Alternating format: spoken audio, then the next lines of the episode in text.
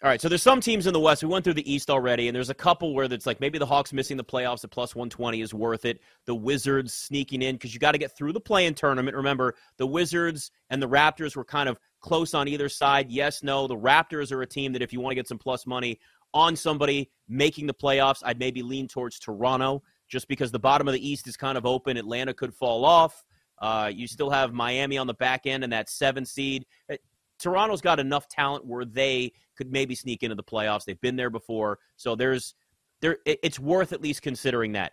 In the West, there's just going to be some teams that are in there where there's just no point in even really talking about it much, right? Dallas minus 2,000 to make the playoffs, plus 800 to miss it. Dallas is making the playoffs. Like, I don't even think I need to sit they're here and ask two you. Two games over 500, but yeah, they're making the playoffs. Yeah, yeah, they're making. yeah. That's that's that's pre Kyrie Irving. They're both they're both. Uh, it's working just fine right now for Luka and Kyrie tonight. Golden State to make the playoffs minus 3000 to miss plus 220 this team's going to make the playoffs. It just might be in the play-in tournament. They're going to get there. Right now they're 500 it's weird because nick they're so good at home and so bad on the road. I understand really, that's how it's supposed to really be bad on the road.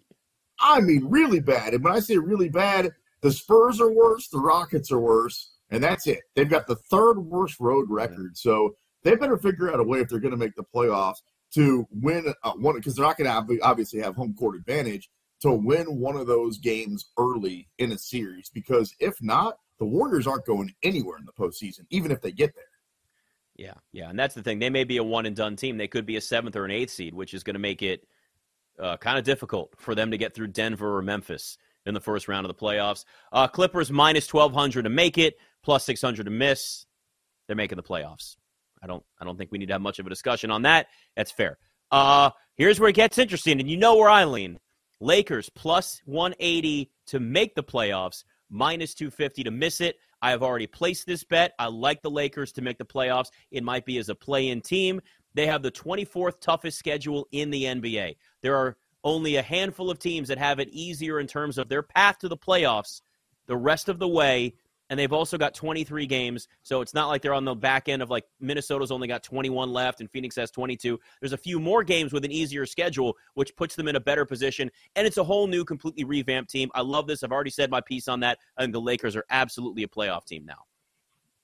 And they're only two and a half games back, Nick, right now of that play in game. So it's it could happen. And if they do play in that play in game, for the record, that's when it feels like LeBron really puts his foot on the gas, realizes that there's probably not a whole lot more seasons left. So yeah, I mean, if if they get in the play in game, they're going to be the favorite against whoever that is, and at that point, I think they're going to make the playoffs. So I don't hate it, but I still don't think it's going to happen. I don't think the Lakers end up in the postseason. Yeah, the back end of the West, there's still some maneuverability, but the West just got deeper. Like the East, there's way more teams where you go. They're probably not a playoff team, but they could sneak in. The East is very top heavy. The West has already had its parity, but now it's spread out even more, which brings us to the Timberwolves. Plus 130 to make the playoffs, minus 165 to miss them. Now, Minnesota right now is a seven seed, and they've got the thir- their strength of schedule sits at 13. So the average win percentage 506. Only 21 games left though. So there's fewer games for them to make up any ground, which could be good, could be bad. But they are the 7 seed right now. They're one game over 500. I think they get there, but they're also a huge disappointment. I mean, this is a team early Yeah. on at the beginning of the year, especially this offseason, Nick, when they added Rudy Gobert, when you have Karl-Anthony Towns, when you still have D'Anthony, uh, D- uh, Russell, when you had Anthony Edwards. Like, that is a, that's a very formidable team to be hanging right around 500. So maybe they become that team I thought they were going to be at the beginning of the year if they do make the postseason, but they got to make the postseason. So I'll say they do get there. And one of the things you have to think about when doing this, right? We're talking about how the Western Conference standings could look a lot different in a couple of weeks. Well, where everything sits right now, if there's a team that's plus money to mi- to make the playoffs, and especially if they're outside looking in, well, who's the team that's going to fade out? Who's the team that's going to fall out? Minnesota's a seven seed, and they're still plus money. So I actually think that that's some solid value. If they stay at the seven seed, you only got to win one play in game, which is certainly a better situation to be in. But if I look at a team like the Lakers, right, plus 180 to make the playoffs, well, who do they jump? The Thunder are the 10 seed at 28 and 29. I think there's a team right there that has a good chance of falling off, partially because they're going to want to have one more year of a better draft pick. You're going to get Chet Holmgren back next year. You have everybody else's draft pick that you ever traded for in the history of the NBA. They've got they're loaded with picks. They'll have their own first round pick. So there's a lot there where it's let's just try and get as many young guys, as many opportunities as possible. Don't need a wasted playoff game this year. Let's get better draft positioning and then be all in next year. I think next year is when the Thunder really take that next step. But it might be nice to have at least some experience for that young team to get in and play one play in game and then lose, but that means they still don't make the playoffs. So that could be the team that maybe falls out. Utah's at 29 and 31. The Trailblazers are 28 and 30. They're up big right now on the Kings, but you know those those are the kind of things that you have to think about when you start to look at who could flip. So it's interesting because the Pelicans are minus 190 to make the playoffs and no plus 145. Now Brandon Ingram's back. You know this is a team that doesn't have Zion and may not have him the rest of the way, but you know they're also a really talented team without Zion. We saw that last year when they got into the play in tournament. So I, I still I think the Pelicans do make the playoffs, but it may be a little bit of a uh, it might be a little bit of a sweat with this team. Pelicans not only Nick, remember they made their run in the playoffs last year, but also they had the best record in the NBA through the first month of this season. Obviously, Zion getting hurt hasn't helped anything. CJ McCollum's missed some time too. Brandon Ingram, how'd he do tonight? I haven't I haven't got a chance to look. Did he do all right 36 tonight? and 7 the Pelicans lost by 5 to the Raptors. That's that's the you know, that's they lost their first game out of the gate. Uh, but they only put up 19 points in the first quarter. So they were uh, look. Ingram had a great game. It's it's going to have to be Brandon Ingram that's carrying them if you're not going to have Zion. But you're losing a major major asset. If you think Zion's going to come back, I don't think he is. But if you think he's going to come back, then they're absolutely a team that's going to be a playoff team. Right now, it's a little iffy. Zion changes the dynamic of that team a lot. You could talk me into that team missing the playoffs altogether, actually. Mm-hmm. Like, I think they're too inconsistent. Now, that being said, the flip side is they're really fun to watch. And if they do make the postseason, depending on the matchup they get, maybe they do what they did a year ago where they end up putting the scare into a team. But I, the way their roster is constructed right now, I don't necessarily think that they, they don't feel exactly right. They feel a little bit off. Like they're like a bunch of teams in the NBA where they're good enough. They're kind of middle, kind of like the Knicks, for example. Their roster's yeah. fine, but they're they're a little bit off. If we're talking about Dallas, if we're talking about actually making noise in the postseason, all these teams are good, but they're just missing a little something. I put the Pelicans in that group.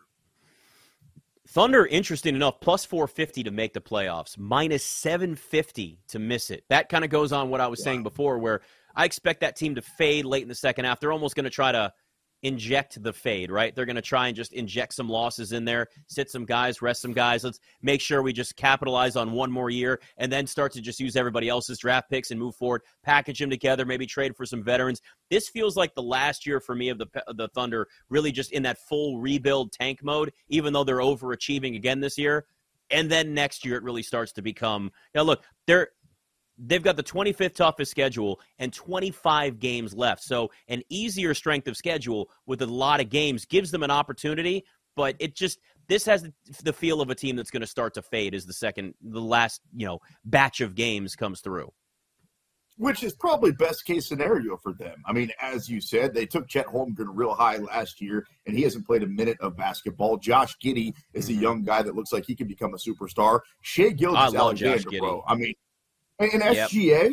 you want to talk about a guy that nobody talks about, or maybe not enough people talk about, that's averaging 31 yeah. points per game, seventh best in the league. That guy is everything that John Morant is, except everybody talks about John Morant and doesn't talk about SGA because his team's not winning right now. But their best path to winning, I think, is probably to find themselves back in the lottery, like you said. So I think that if you're going to bet against a team the last 20 plus games of the regular season, bet against a team that might not actually, you know, be trying to win basketball games, and that might be the Thunder. Yeah, SGA is probably your most improved player too. Uh, I mean, he's had a, a monster year oh. this year, but it's not like he's he was averaging what 23 points a game last year. We already saw this, but he's taken it to the next level. Guy's going to be an absolute star in this league. Uh, the question is how long before he asks for a trade to a bigger market because that's what happens in the NBA far too often. Uh, the Portland Trailblazers are half a game out of that 10 spot where the Oklahoma City Thunder sit at this moment. Portland, though, plus 300 to make the playoffs, minus 400 to miss. Uh, look, they got some young talent.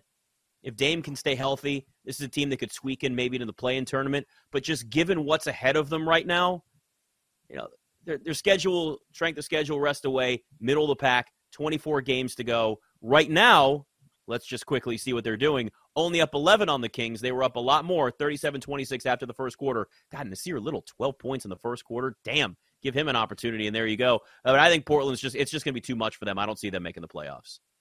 Well, if there's a coach that knows how to squander early leads, it's Chauncey Billups. I mean, that yeah, guy. Like, I, I, he, he, he, he's like the, he's like the Mike McCarthy of the NBA. You get off to a good lead, it means nothing because your coach is going to screw it up. So I'm not. Mine is the time management, I guess, right? Fair enough. Yeah, he's better at the clock management. I don't think the Blazers. Yeah, Chauncey Billups isn't putting four, Chauncey Billups isn't putting four guys out on the floor thinking that that's like a defensive strategy. Let's have one fewer; they'll get really confused. He's not doing right? that. Thankfully. Unbelievable, bro. But yeah, I don't. I don't Sacramento, think that's a playoff team. Yeah, Sacramento, we already mentioned, minus 450 to make it, plus 300 now. They'll make the playoffs. They've got too high of a seed right now. That would take a really massive drop off for them to do that. I mean, injuries would be the only thing that would really uh, be the issue that would cause that. And Utah, plus 375. Yes, no at minus 650. Big time lean towards uh, Utah not making the playoffs. Already overachieved this year. We thought they'd be one of the worst teams in the NBA. Two games under 500, half a game out along with Portland from that 10 spot. But I think Utah stays on the outside looking into.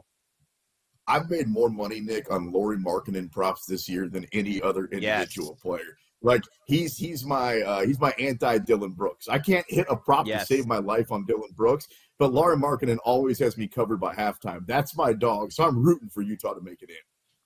Yeah, I think yeah. In the end, if we look at this, Toronto maybe making the playoffs at plus money, Atlanta missing the playoffs at plus money. Two teams out of this that really could switch things up. Maybe you look at Minnesota; they're plus money, even though it's the seven seed to make the playoffs. So there's there's at least some teams that you're comfortable with. But for the most part, we're seeing where a lot of these odds are leaning, and the books are telling us, I think, what most of us see: who's in and who's out.